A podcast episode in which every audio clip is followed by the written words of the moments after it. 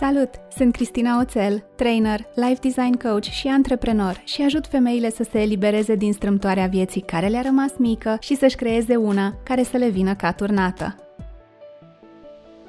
Pauza de bine e un podcast de life design în care te invit să te întâlnești cu tine, să-ți antrenezi mindset-ul de creștere, să te împrietenești cu emoțiile tale, să-ți amplifici starea de bine și să-ți îmbunătățești obiceiurile – Împreună cu invitații mei, te echipăm cu ideile și instrumentele de care ai nevoie ca să-ți crești încrederea în tine, să-ți transformi viața de la interior spre exterior și să atingi succesul așa cum arată el pentru tine.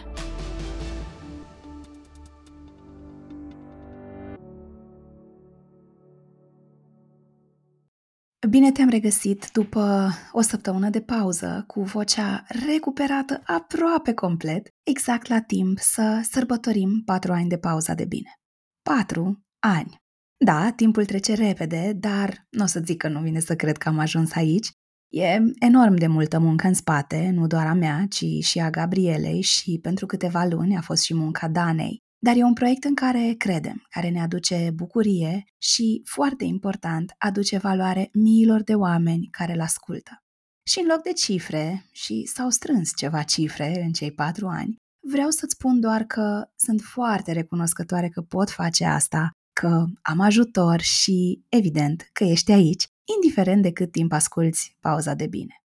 Și mai sunt recunoscătoare și pentru că azi sărbătorim cu un episod fain în care parteneră de conversație îmi este Mădălina Vasiu, colegă de breaslă sau fellow podcaster.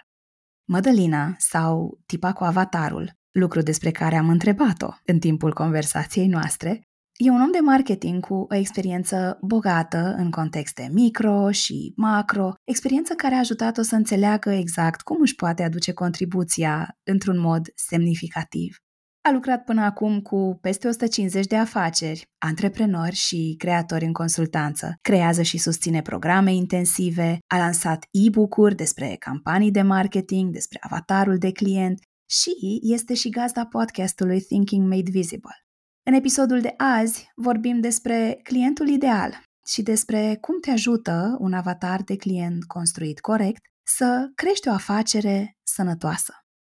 Hello, mădă! Bine ai venit în pauza de bine! Salutare! Îți mulțumesc tare mult pentru invitație!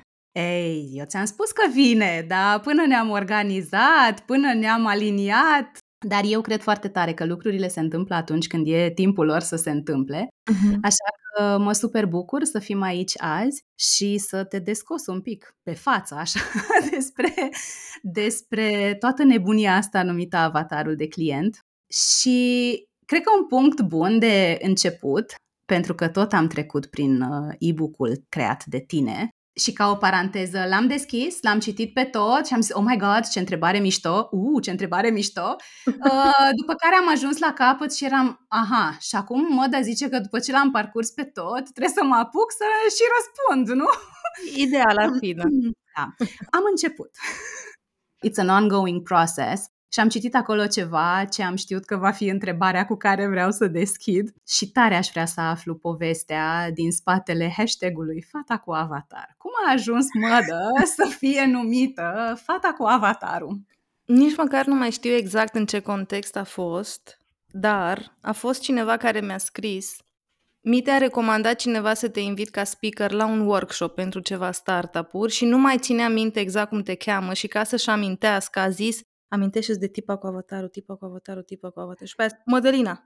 O Mădălina care e tipa cu avatarul și dacă scrii în search Mădălina și avatar o să-ți apară. Nu știa numele persoana respectivă, dar și atunci persoana care, căreia mă recomandase mi-a scris mie și mi-a zis salut. Mi s-a zis că tu ești tipa cu avatarul și eu eram, sunt ce?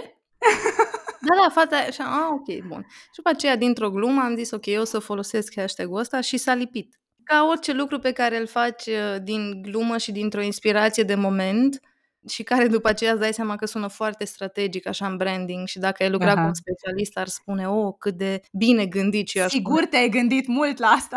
Da, da, da. Și ca un manifestor ce sunt, aș fi zis, da, este strategic gândit mm-hmm. deloc.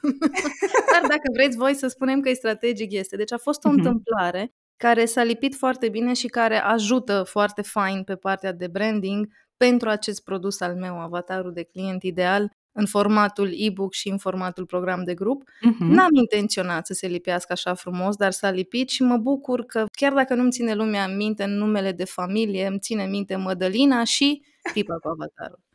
Ok, da, ne place. Ce e în spate? Pentru că tu nu ai plecat la drum în cariera ta gândindu-te, hei, mie mi se pare foarte interesant cum facem noi sau cum luăm noi decizii ca și clienți și să ne uităm, știi, să întoarcem 180 de grade și hai să învăț eu pe oameni despre avatarul de client ideal. Hmm. În spate a fost faptul că eu lucrez într-o... lucram și am lucrat întotdeauna în marketing în companii mici. Mici, Mhm. medii, în funcție de ce criterii iei în calcul.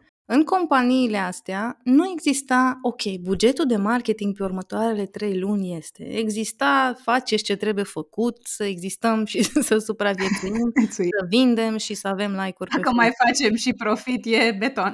Oh, pf, deja eram aroganți de-a dreptul la, la visul de profit, da? Și atunci eu am învățat să gândesc marketing prin foarte multe scurtături și îmbunătățit constant, uitându-mă la ce a funcționat.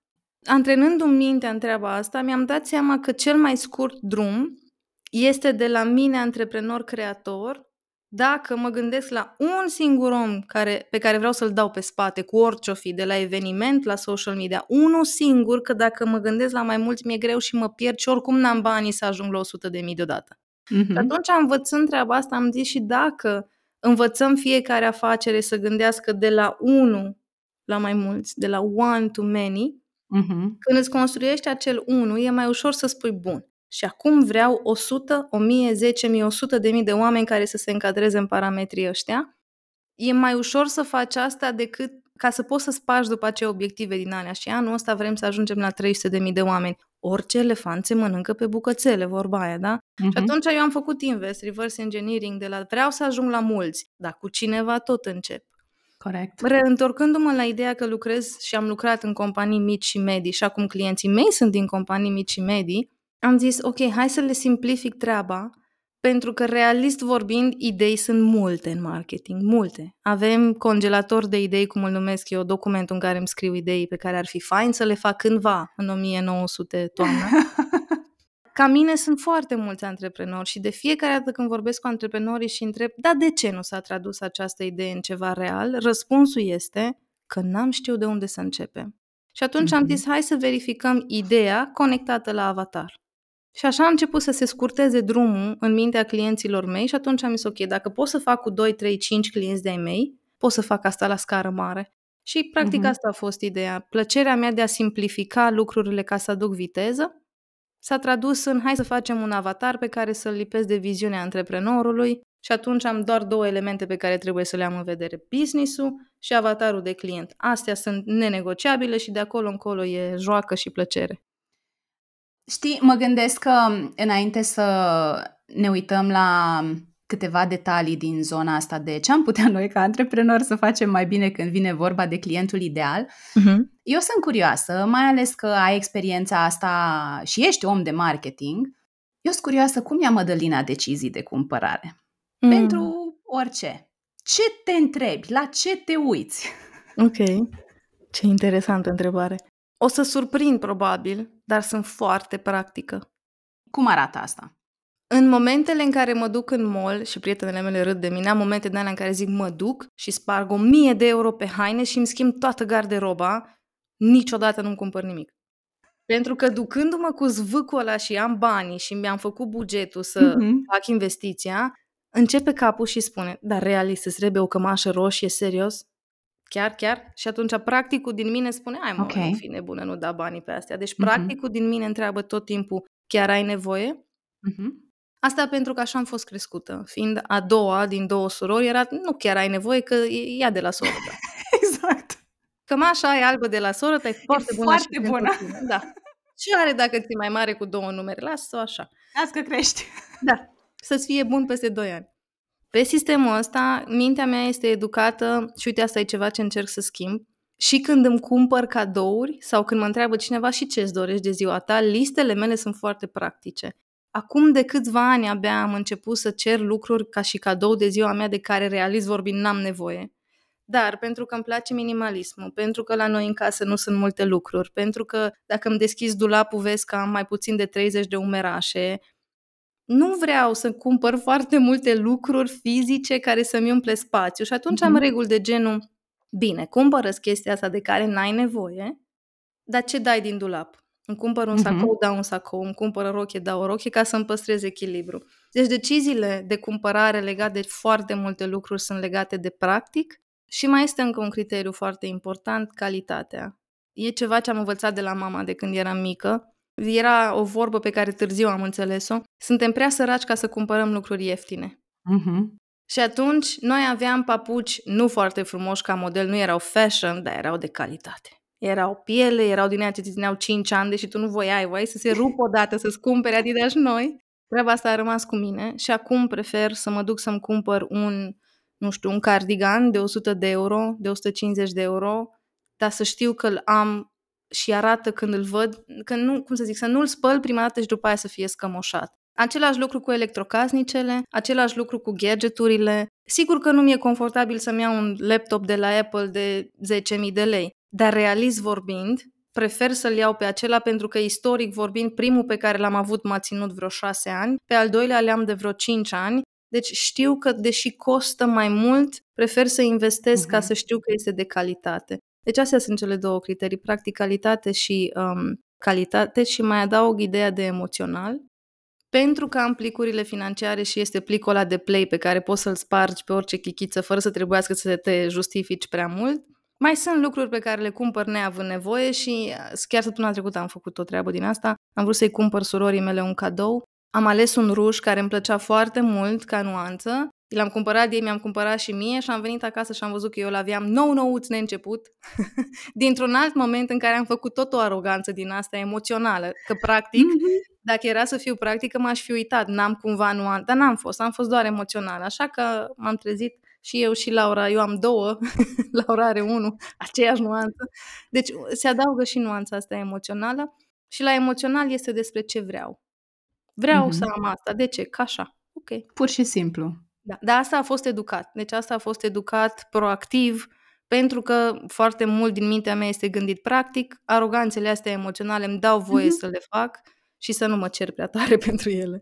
Mm-hmm. Da, motivul pentru care te-am întrebat despre cum ești tu ca și client este că, de exemplu, și la cursul de cursuri, cum îl alintă lumea, da. Uh, vorbim un pic despre Știi, uneori e, e ușor să te arunci în ce ți este ție familiar. Hei, dacă mie la un curs îmi place să fie așa și așa și așa, atunci asta voi crea la rândul meu pentru ceilalți, fără să mă gândesc la stiluri de învățare, la alte tipuri de preferințe. Și avem tot timpul conversația asta despre, hei, tu când îți alegi un curs, Uh-huh. Mai întâi, cum arată partea asta decizională și mai apoi cum îți place să fie ca și conținut, ca dinamică și așa mai departe. Și întotdeauna ridică oamenii sprâncenele, știi? Și mă gândesc acum că ziceai mai devreme, știu că am business-ul, știu că am avatarul de client și de aici, teoretic, ar trebui să fie o joacă. Bănuiesc și pot să mă corectez dacă nu e așa, că probabil cea mai mare sau una dintre cele mai mari greșeli pe care putem să le facem este să vorbim cu toată lumea, da? pe principiu să nu ratăm vreo oportunitate uh-huh. um, și să ne gândim că, hei, come on, n-am nevoie de niciun avatar, îmi dă Mădălina acum 25 de pagini de întrebări ca să ce? Lasă că funcționează și fără. Uh-huh. Um, și de asta zic că poate e unul din lucrurile evidente da, uh-huh. E o greșeală să nu ai un avatar sau poate două, depinde cum stai cu liniile de business, cu produsele și așa mai departe. Eu mă întreb, din observațiile tale, care e o greșeală mai subtilă, îmi vine să-i zic. O greșeală mai subtilă decât să nu-ți faci avatar de client este să nu te uiți la clienții pe care îi ai acum. Ok, nu vrei să-ți faci avatarul, că nu crezi în el, că tu vrei uh-huh. să mhm. vorbești cu toată lumea.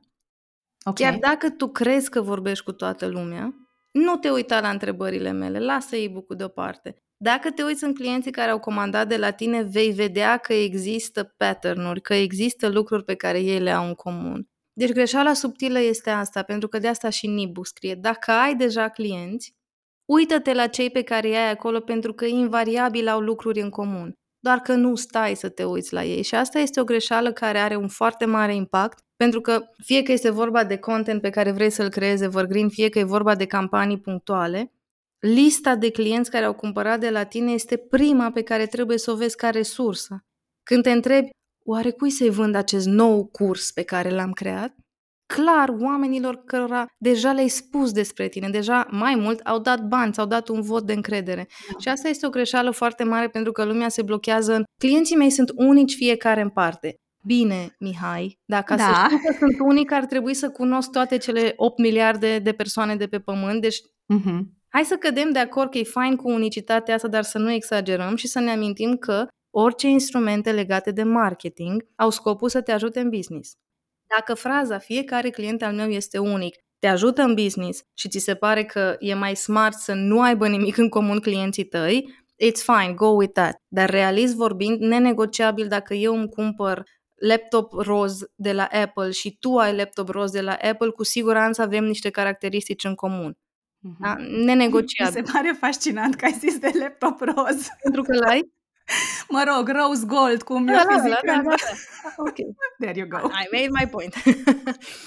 Dar ca și chestie subtilă exact asta. Lumea refuză să facă avatarul de client ideal pentru că spune că nu crede în el și eu spun, ok, nu-l fă, dar uite-te în clienții tăi și o să vezi că dacă pui la un loc caracteristicile lor, au în comun, ba categoria de vârstă, ba orașul de unde sunt la demografice, că lumea mm-hmm. asta le observă da. prima dată, dar au în comun și chestii emoționale.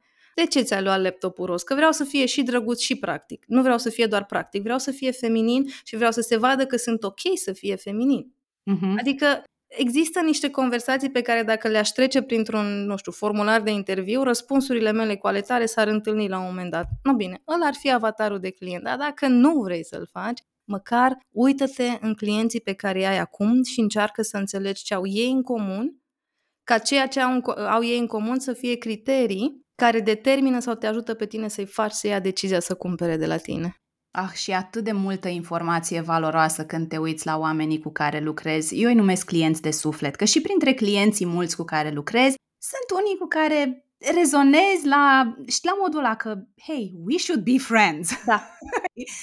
Uite, într-un proces din ăsta de rebranding poate e mult spus, dar am făcut așa, o, un fel de upgrade, știi? Uh-huh. Acum, recent, am făcut un formular cu câteva întrebări un pic mai altfel și le-am scris, nu știu, erau 30 și ceva de cliente foarte dragi mie, cu care m-am întâlnit în mai multe tipuri de contexte. Da.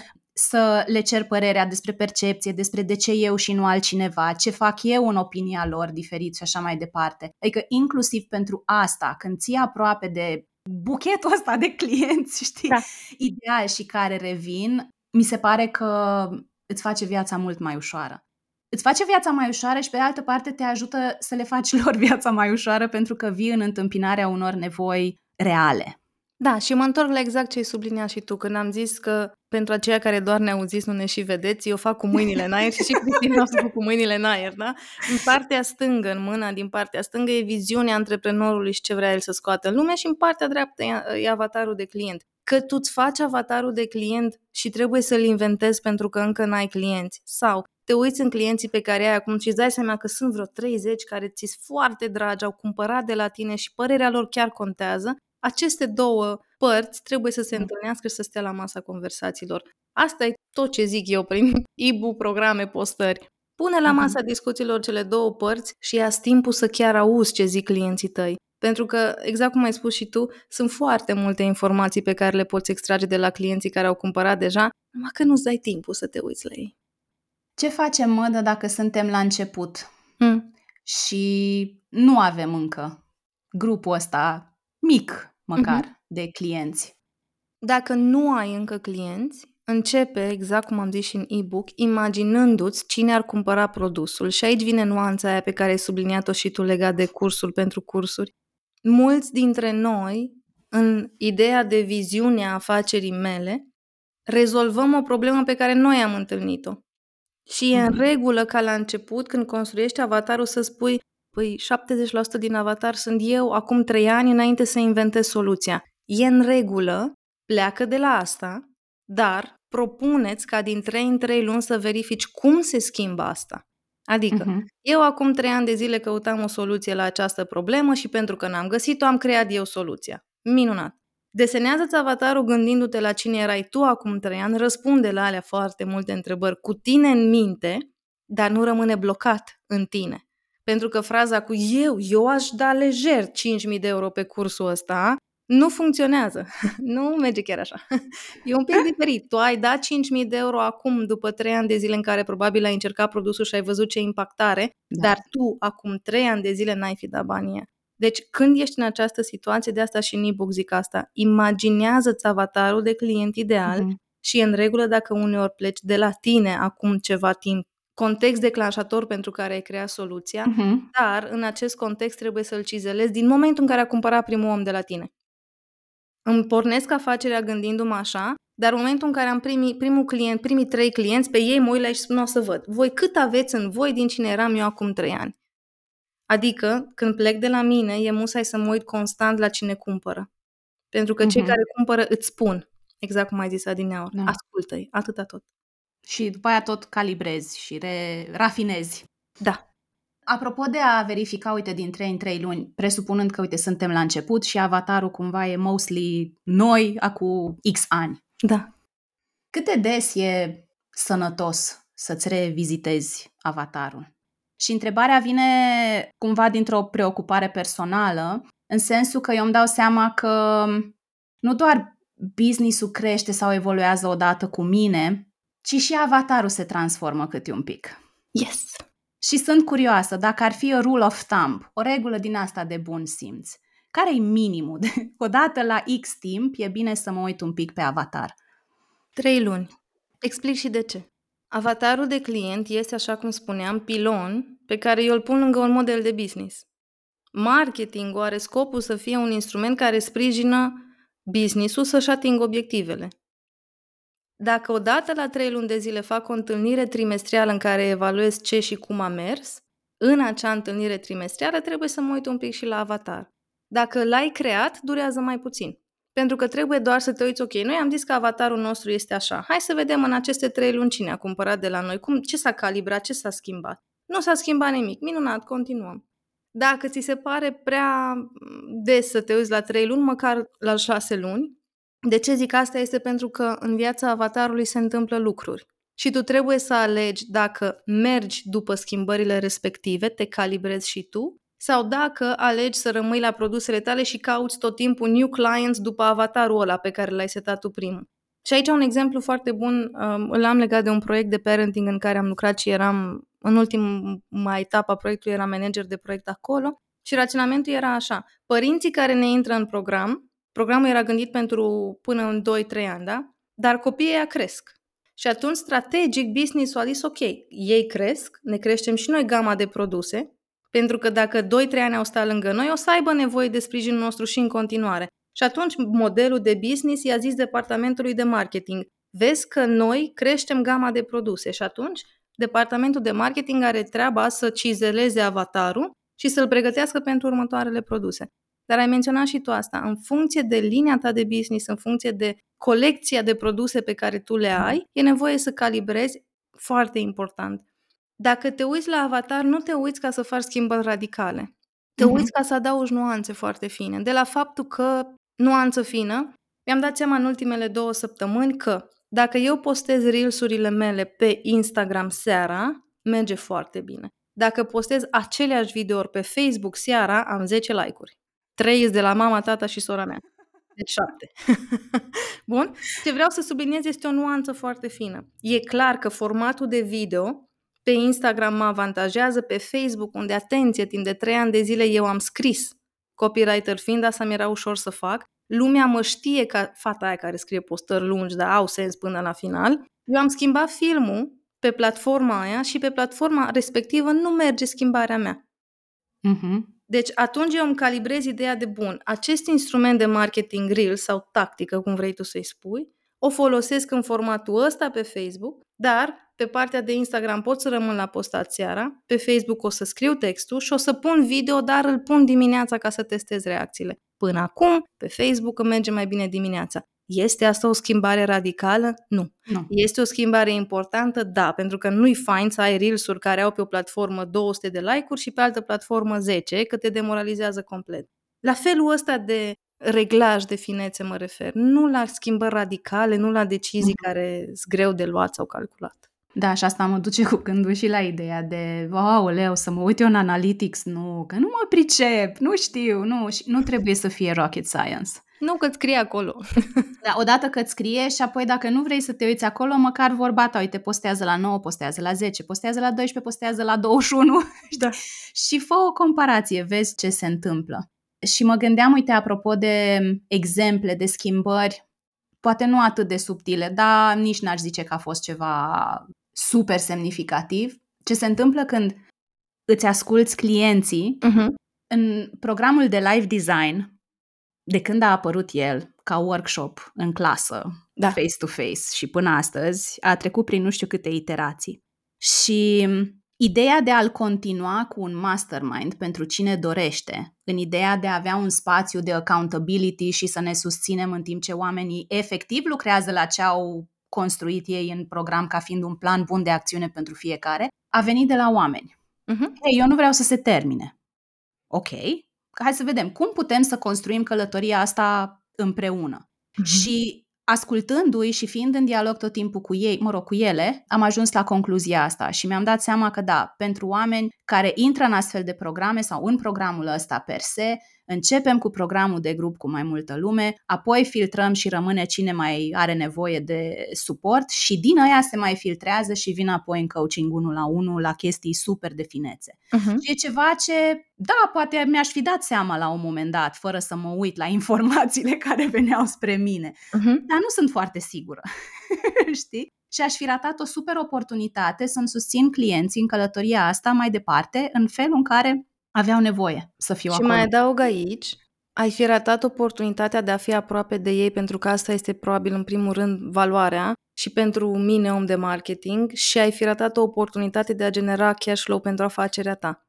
Pentru că oamenii sunt, din nou, pentru că social media ne-a setat mintea așa, fugim constant după new clients. Da. Și ce ai făcut tu prin a continua șirul după program este de fapt că le-ai spus nu am nevoie de new clients, am nevoie de clienții care deja au cumpărat, dar care au ajuns la un nivel al relației cu mine în care au nevoie de altceva și eu mă simt confortabil să le ofer, să le ofer acel altceva. Ce vreau să subliniez este exact asta. Atât de mulți bani lăsăm pe masă, mai ales în afacerile în care suntem destul de mulți soloprenori, pentru că nu ne ocupăm realist vorbind de client, pe, uh, clienții pe care avem acum și fugim după new, mai mulți follower, mai mulți oameni noi, încât ce se întâmplă de fapt este că tu obosești și ai impresia că la toată lumea am spus de cursul ăsta și tu de fapt Da. ai spus la vreo 15.000 de oameni atât, deci nu e chiar la toată lumea, mai Mm. este până la toată lumea, dar senzația o ai pentru că tu faci multe pentru new clients și nu vin atât de mulți pe cât pare că faci tu efortul. Nici n-ai nevoie. De asta, dacă se uită cineva la mine în social media, eu n-am cifre extraordinare. Sunt 5.000 de follower pe Instagram, dar n-am avut nevoie să fie mai mulți ca să-mi susțină modelul de business și cât am vrut eu să fac. Dacă te uiți din perspectivă financiară, pentru că până la urmă astea sunt afacerile, dacă mă uit din perspectivă financiară, constant și în fiecare an, numerele mele au crescut din perspectivă de cifră de afaceri și profit. Nenegociabil.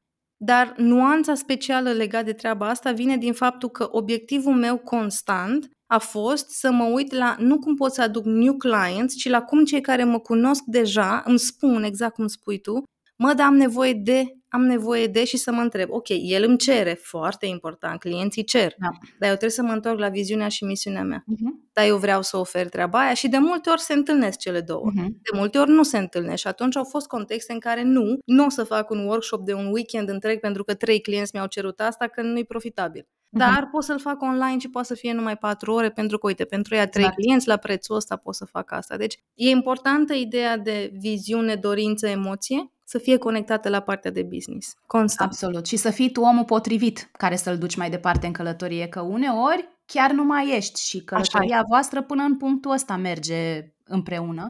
Și ca să închidem așa cumva rotund, cred că te ajută dacă odată la trei luni, cum spui Mhm. tu, faci verificarea asta, știi că vine informația spre tine. Hei, Cristina, hei mă, dar am nevoie de asta. Dar ai unul singur, un singur om. Mm, Da? Să mai stăm trei luni și să ne mai uităm. Mai e vin vreo ceva trei. care se repetă? Exact. Știi, că așa, de exemplu, și la mine veneau oameni într-o perioadă să vorbim despre lucruri din sfera asta de soloprenoriat, antreprenoriat la început. Și am, mi-am dat seama că se creează un trend, știi? Și la un da. moment dat, când vroiam așa un ultim push, cred că asta aveam nevoie, de un ultim bobârnac ca să-mi confirm, am postat pur și simplu un story pe Insta. Hei, observ că există nevoia asta. Mai vrea cineva să facem un mastermind pe zona asta de business, să ne susținem, să nu știu ce? Și în mai puțin de 48 de ore, grupa era plină și ne apucăm de treabă, știi? Uh-huh. Dar e important să mă uit la ce vine spre mine și să fac asta cumva în mod repetat ca să-mi confirm și în același timp, apropo și de viziune și de ce ziceai tu, să îmi dau check-in cu mine. Constant. Constant, da. pentru că ce se întâmplă de multe ori, să nu uităm că și ideea asta cu fac un business ca să-i ajut pe oameni, are și o umbră acolo. A ajuta în mentalul colectiv este și ar trebui să faci asta gratuit.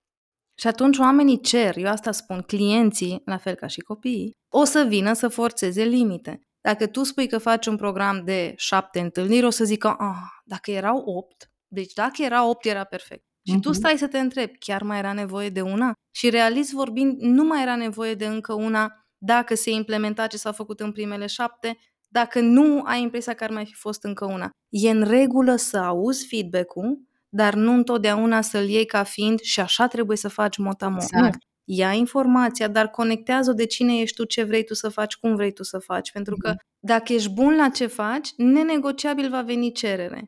Dar da. dacă ești bun la ce faci, oamenii cer și tu începi să dai fără să ai o ordine în cum dai, te vei epuiza și ghiși ce vei începe să nu mai fi bun la ceea ce înainte erai foarte bun. Hai să facem lucrurile și mai interesante și mai practice pentru cine ne ascultă. Ok. Sunt curioasă. Dacă așa, top of your mind, ai o întrebare preferată din toate întrebările alea din e-book sau care sunt, nu știu, alea două, trei întrebări. Uh-huh. Hai să, a, uite, apropo de minimalism. Întrebări care nu e voie să lipsească sub nicio formă. Ok, nu vrei să răspunzi la 100? Fantastic. Dar astea, una, două, trei, n-au voie să lipsească din exercițiu. Sunt două. Unu, care sunt problemele pe care afacerea ta le rezolvă pentru clienți? Doi, cum formulează clienții tăi acele probleme, chiar dacă în limbajul lor este mai simplu. De ce spun asta? Mulți, foarte mulți creatori, antreprenori, afaceri au produse foarte faine, servicii foarte faine, dar sunt explicate într-un fel în care eu, client, nu pot să înțeleg că dacă cumpăr asta, îmi rezolvă problema mea deși eu sunt în căutarea soluției sau în căutarea lucrului care să-mi împlinească dorința, fie că e away from south towards, da? Uh-huh. Eu sunt în proces de căutare, da, așa de complicat ai descris produsul tău încât nu înțeleg ce faci. Da. De ce este foarte important să răspunzi la aceste întrebări este pentru că în 80% din situațiile în care am făcut cu clienții mei, fie că e program de grup, fie că e unul la unul, avatarul de client, la întrebarea asta, cum spuneam, 80% dintre clienți răspund cu soluția. Eu pot să-l ajut pe client să. Și eu zic, e minunat că pot să-l ajut să, dar aceea este soluția. Care e problema pe care o are clientul? Uh-huh. Ah, păi problema lui e că nu știe să, zic, ok, tu spui că nu știe să și îmi dai un termen tehnic din industria ta. Cum spune Mădălina, dacă eu sunt clientul tău, când stau de vorbă cu prietena mea la masă, cum îi spun ce problemă am eu, la care soluția e ce vinzi tu? Ce se exact. întâmplă, de fapt, este că aceste două întrebări, dacă le și răspunzi, îți arată exact ce punctam înainte. Unu, ce vreau eu să scot în lume ca antreprenor și doi, ce înțelege avatarul de client când citește ceea ce zic eu. Uite descrierea produsului meu. Dacă e o prăpastie prea mare între cele două părți, ce ai de făcut este să umbli la limbaj de multe ori. Ce face lumea este că începe să schimbe produsul nu-i bun produs. Și eu zic, stai, hai, hai un pic să umblăm la ambalaj, că e un da. pic mai ieftin decât să schimb direct produsul. Yep. Încercăm să facem o punte de legătură între ce zici tu că face produsul și ce caută avatarul. Dacă nu merge, umblăm la produs. Astea sunt cele două întrebări pe care și în programele de grup le spun um, clienților mei. Dacă vă elene să răspundeți la 107 întrebări, luați-le pe astea două dar stați pe ele și scrieți atenție între 15 și 20 de formulări, chiar dacă ți se pare că e același lucru. Cum felul în care faci tu coaching este exprimat mm-hmm. de către client ca fiind o nevoie pentru el. Că nu stă la ma- puțin stau la masă și e un grad de avatar destul de educat care să zică hm, am nevoie de coaching pe arile 3, 4 și 7 din viața mea și ar trebui să fie un proces de 12 săptămâni în care să mă văd de două ori pe săptămână cu Cristina. Nu. Că dacă ar fi așa, n-aș mai avea ce munci, știi? Că nu mai trebuie să fac eu demand da. generation. Da. Dar tu, ca antreprenor, trebuie să faci asta. Să explici care sunt problemele pe care tu le rezolvi cu soluția pe care ai făcut-o da. și după aceea să auzi cum zice avatarul tău despre ce spune despre acele probleme ca să faci legătura între ele. Și mi se pare fascinant și mi-am deschis telefonul ca să nu stric cuvintele clientei mele. De dimineață dăduse cineva share la o postare legată de programul de live design și, mă rog, am trăit deja atâtea experiențe în care mi-am dat seama că cu toată bunăvoința, oricât m-aș chinui, o să mă exprim cât mai simplu și pe înțelesul oamenilor, oamenii care trec propriu zis prin experiență, fiind acolo unde sunt în călătoria lor, care e mult mai relevant pentru viitorii clienți decât unde sunt eu azi, Corect. Se exprimă altfel. Exact. Și eu nu m-am gândit niciodată să vorbesc despre programul de live design. Uite cum zice. Cumva munca din program a construit podul dintre viața pe care o aveam și cea pe care mi-o construiesc conștient acum. Tagline de pus în pagina de vânzare. Știi? Nu m-am gândit să o formulez așa. Sigur că vorbim despre același lucru. Corect. Dar în cuvinte foarte diferite și din experiența ultimilor ani, oamenii rezonează mult mai bine cu cuvintele și acum nu vreau să sune ca și cum mă pun pe nu știu ce piedestal, dar cu cuvintele oamenilor ca ei sau care se confruntă cu aceleași challenges, aceleași probleme ca ei. Și de asta, când îi întreb pe oamenii în program, de ce te-ai înscris și de unde ai aflat? Păi am auzit în podcast pe oamenii care au fost și au povestit despre călătoria lor, am citit testimonial, am nu știu ce. Și e ceva, cred, care o să-mi dau cu presupusul, dar cred că nu facem asta destul. Uh-huh. Ne bazăm pe, băi, trebuie să o exprim eu într-un mod științific, o nu știu cum, cu buleturi, cu 1, 2, 3, când colo nu e despre asta. Și e foarte importantă și nuanța asta. Cum se exprimă cineva pe care îl întreb de ce te-ai înscris în programul de life design al Cristinei? Atenție! În ziua zero, înainte să încep programul, dar s-a înscris deja, deci a luat decizia. Mm-hmm cum vorbește persoana respectivă versus cum vorbește aceeași persoană după ce a terminat programul, este diferit. Oho. Pentru că asta face programul. Da, adică uh, îmi spunea cineva chestia asta, vorbeam cu o clientă care zicea Pe păi da, dacă mă iau după oamenii care îmi dau feedback, ei parcă au învățat să vorbească cam ca mine și mi se pare că, nu, practic eu le influențez felul în care descriu. Și am zis, asta e minunat, pentru că practic asta promiți în programul tău că vei schimba ceva, corect? Exact. Și atunci am venit cu propunerea, hai să nu facem sesiune de feedback doar după ce trec prin proces, să facem sesiune de feedback, da, de ce ai ales tu să-mi dai banii tăi? În ziua de dinainte să înceapă programul și după, la final, ca să vedem cum se schimbă frazele. De la formulări simple de genul, erai ultima mea speranță să fac ceva, să orice, până la final când povestea se schimbă și exprimarea e diferită, ce se întâmplă de fapt este că tu ai exact ce zic și în e-book, un avatar care în prima instanță nici măcar nu-i convins 100% că ceea ce vinzi tu e soluția pentru el și apoi un avatar care este absolut convins că a făcut o alegere bună. Și astea sunt da. absolut minunate să le ai din perspectivă de marketing, cum să zic, oricât de bun ar fi copywriter-ul, mai autentic ca omul care chiar a dat banii, a folosit, a integrat ceea ce tu creezi, mm. n-ai cum. Și dacă tot suntem la dropping wisdom, așa spre, spre final, poate că știi că mie îmi place să lansez provocarea asta adevărurilor evergreen. Și sunt curioasă, aici și acum, mm. ce se simte pentru tine, așa că e momentul să împărtășești, trei idei care nu se vor demoda niciodată, indiferent de ce mai învățăm noi despre marketing și neuroștiințe și cine mai știe ce, Astea trei idei vor sta în picioare despre ce înseamnă să ai un avatar de client ca la carte. ca la e-book. Ca la e-book, da. Cel mai important adevăr evergreen este că ceea ce găsești în e-book, în programele mele, în postările mele, este doar perspectiva unui om. Eu. Mm-hmm. Atât. Și asta e ceva ce vreau să iterez pentru că de-a lungul anilor alți oameni de marketing sau alți antreprenori au simțit nevoia, conștient sau ba, să intre în luptă cu felul meu de a gândi avatarul. Da, de ce trebuie să pui tu atâtea întrebări? Da, de ce contează? Și au fost oameni care au luat întrebare cu întrebare din e-book și le-au demontat și le-au spus oamenilor de, de ce nu-i nevoie de întrebarea aia. Și am zis, Doamne, ce onoare să stai atâtea zile să-mi despici în bucății bucu, dar e felul meu. Corect. Și asta e ceva ce aș vrea să țină minte oamenii și despre mine și despre noi, despre fiecare. Unicitatea noastră nu vine doar din faptul că suntem diferiți și asta înseamnă că intrăm în luptă cu ceilalți. Unicitatea noastră vine din faptul că suntem unici, punct. Nu negociem. Deci ăsta e primul. Altul care să fie corelat de comportamentul clientului și um, decizii de cumpărare are legătură cu faptul că noi oamenii cumpărăm sau nu cumpărăm din două perspective. Fie ca să ne împlinim o dorință, fie ca să ne rezolvăm o frustrare. Când tu, vânzător, înțelegi asta, când tu înțelegi că pot să vin la sală ca să-mi fac un six-pack versus să scap de 5 kg, pare să fie aceeași treabă. Dar dacă faci reclame diferite cu texte diferite pe aceste formulări, o să-ți vină două tipologii diferite de clienți. Cei da. care au six-pack nu sunt în același context în viața lor reală și emoțională cu cei care vor să scape 5 kg și nu sunt pregătiți să ofere aceleași lucruri. Cel care vrea six-pack-ul este probabil într-un punct în care e dispus să facă orice, să rab de foame, să ajungă la 10% grăsime corporală. Cel care vrea să scape de 5 kg nu este acolo, n-ai nevoie să vinzi același produs, s-ar putea să nu se potrivească cu ceea ce ai creat tu. O nuanță foarte fină, dar care mm-hmm. face diferența. Aparent foarte fină. Aparent foarte fină, corect.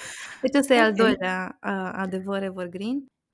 Și al treilea, care mi-ar plăcea să rămână indiferent de avatar, indiferent de industrie, este că una dintre întrebările pe care nici nu cred că am pus-o în e-book sau am pus-o la final doar ca fiind între ultimele întrebări, orice ai face în marketing, că cu mine, că cu altcineva, că o iei de la zero, că ești în al 15-lea an de antreprenoriat, uită-te la perspectiva pe care ți-o dau două întrebări. Ce din ce am făcut până astăzi a funcționat? Ce din ce am făcut până acum, astăzi, ieri, whatever, n-a funcționat? Când tu te uiți la lucrurile astea, îți amintești că ceva ce ai făcut, orice o fi fost, te-a adus până în punctul ăsta. Și iterez nuanța asta pentru că de multe ori ajung clienți la mine cu fraza de nimic nu funcționează. Ceva au funcționat, că aveți totuși cifra de afacere. Păi da, dar nici pe care o vreau eu. Da, ceva au funcționat. Și de ce este important să iterez nuanța asta este pentru că o să vină momente în care chiar o să ai impresia că nimic nu funcționează și eu vreau să ai întrebarea în minte ca să-ți dai seama că a funcționat și dacă funcționat înseamnă măcar mi-am luat salariul luna asta. Perspectiva nu ai cum să o susții constant să fie roz. De asta ai nevoie să te uiți la ceea ce a funcționat și ce n-a funcționat ca să poți să-ți creezi planul pentru mâine. Dar înainte să faci un plan nou, trebuie să te uiți la ce te-a adus în punctul ăsta, uh-huh. ca să poți să-ți dai seama ce să nu mai faci, respectiv ce să mai faci. Înainte să intrăm noi în înregistrarea noastră, am avut o sesiune de lucru în programul despre campanii de marketing și mi-a zis una dintre cliente, eu până în vara trecută făceam și mi-a povestit un funnel. Și a zis, mergea foarte bine. Dar după aia mi-a zis cineva că eu ca Maica Tereza, că eu dau totul gratis și nu cer bani la nimeni și că asta nu e o strategie bună. Și m-am oprit. Și am zis, și cum te-a afectat asta? Păi, mi-au scăzut cifrele. Și am zis, ok, omul ăla mai e în viața ta? Păi nu, că era cineva de... Zic, mai ziceam, omul ăla mai e în viața ta? Nu mai e. Deci la întrebarea ce a funcționat, răspunsul ei era tot ce am făcut primăvara și vara trecută. De ce nu mai faci dacă a funcționat? Adică eu ca om de marketing, cum să zic, uneori așa e de simplă munca mea, că dacă tu îmi spui ce a funcționat, eu spun, no, bine, du-te mai fă. La revedere. Înțelegi? Că e exact. emoțional, că e practic să ne uităm la ce a funcționat în viața mea, ce a mers bine din ce am făcut până mm-hmm. astăzi versus ce n-a mers bine din ce am făcut până astăzi, sunt cele mai simple întrebări care pot declanșa acele insight-uri foarte mhm. valoroase mm-hmm. care să te ajute să faci un plan. Că e unul de viață, că e unul de business, că e unul micro de campanie, de mhm. lansarea mm-hmm. unui curs.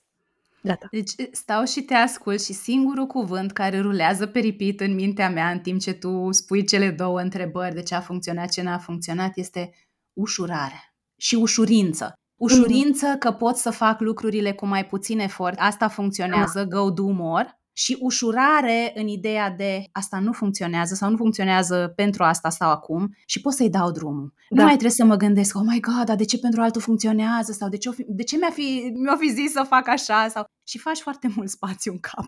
Da. Știi? De asta tagline-ul meu este cu făcut ordine în marketing.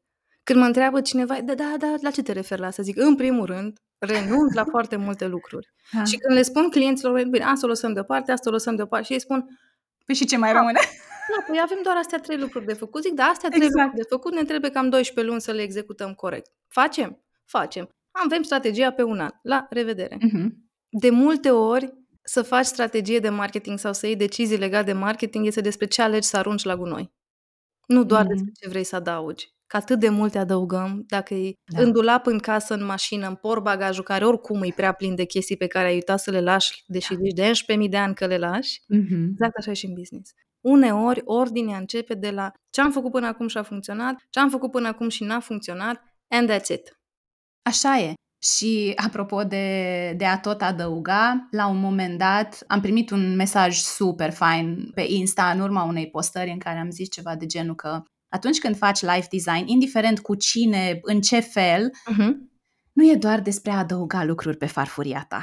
Uneori mai e și despre a scoate lucruri de pe farfurie și a fost chestia aia care a făcut click, știi, în mintea omului nu m-am gândit la asta. Nu m-am mhm. gândit să fac curat mai întâi, înainte să mă întreb dacă am loc pentru acel ceva nou sau... Ah, ce aș mai putea eu să te întreb pe tine? Da, mă uit așa, că e soare și la București, e soare și la Cluj, și e vineri după masă. Um, cum arată pentru tine o pauză de bine? Să o să încep oftatul ăsta, să știi că este nelipsit. De fiecare dată după ce pun întrebarea unei iau așa aer în piept, știi, și parcă se ancorează. Hmm, pauză de Uite, bine. pasul 1, când definește un client pauza de bine, respira adânc. Așa. o să încep uh, să descriu cum arată o pauză de bine menționând faptul că eu sunt introvert. Adică dacă ar fi să mă întreb pe mine cum te relaxezi, vrei cu mulți oameni sau cu puțini oameni, o să fie întotdeauna cu puțini oameni. Dar um, pauza de bine este pentru mine cea în care am voie să fac ce-mi vine pe moment. Pauza de bine începe fără trebuie. Inclusiv mm-hmm. dacă zic, mâine mă duc la spa și după aia fac o programare în care zic că la 8 jumate sunt acolo, deja a apărut un trebuie. Cele mm-hmm. mai faine pauze de bine pentru mine sunt cele care sunt fără trebuie. Sunt cele în care mă urc în mașină și mă duc acolo la spa și își dă ochii peste cap fata aia. Ați venit fără programare, știi, un fel de serios. Da? Și eu zâmbesc frumos și zic da. Și în mintea mea zic, dacă e menit să intru la spa, o să se găsească loc. Și ea mm-hmm. zâmbește și spune, mai avem două locuri, puteți să intrați. Aia e pauză de bine perfectă pentru mine. Un context în care nu-mi trebuie telefonul în mână și ceas pe mână. Atât. Mm-hmm. Niciodată nu cred că o să încetez să mă minunez de simplitatea răspunsurilor pe care le primesc. La final mai vreau doar să te întreb. Dacă nu vrem să dăm Google Mădălina hashtag tipa cu avatarul, Așa. cum și unde te găsesc oamenii care ne ascultă acum? Oana Mădălina Vasiu. Dacă îmi cauți numele, o să găsești un profil de Facebook, profil de Instagram, unul de LinkedIn și unul de TikTok. Și dacă vrei să vezi direct uh, site-ul care este în construcție în acest moment și pe el găsești doar cele două e-book-uri, unul dintre ele fiind cel despre avatarul de client, mădălinavasiu.com, acolo găsești informații. Dacă vrei să mă contactezi, contact at mădălinavasiu.com cu rugămintea și mențiunea că funcționez mult mai bine pe mail decât în social media și că de asta în social media am mesaje nerăspunse, pentru că sunt ordonate, dar în mail, nu în mesajele de pe Insta. Îți mulțumesc! Și eu! Îți mulțumesc pentru toată energia cu care you keep showing up, pentru autenticitatea ta, Îți mulțumesc pentru podcastul tău și pentru conversațiile juicy pe care le ai cu oamenii acolo. Și îți mulțumesc că ești și că ai spus da și că ți-ai petrecut timpul ăsta cu mine azi. Îți mulțumesc și eu și mulțumesc inclusiv că ai lăsat să curgă conversația mai mult decât planificaserăm în avans, dar recunosc, mi se pare că au trecut vreo 10 minute. Sper să se simtă așa și pentru cei care ne-au ascultat și abia aștept o conversație cu tine la mine în Thinking Made Visible, când e potrivit să fie. Am încredere că a fost o pauză de bine valoroasă pentru tine și îți mulțumesc că ai rămas până la final. Nu uita că ne poți ajuta cu un share către 2-3 prieteni și, când mai ai poftă de ascultat un podcast, gustă un episod din Thinking Made Visible. Promit că o să-ți placă. Noi ne auzim săptămâna viitoare, joi, și până atunci ține minte că și tu îți poți crea o viață pe care să o iubești.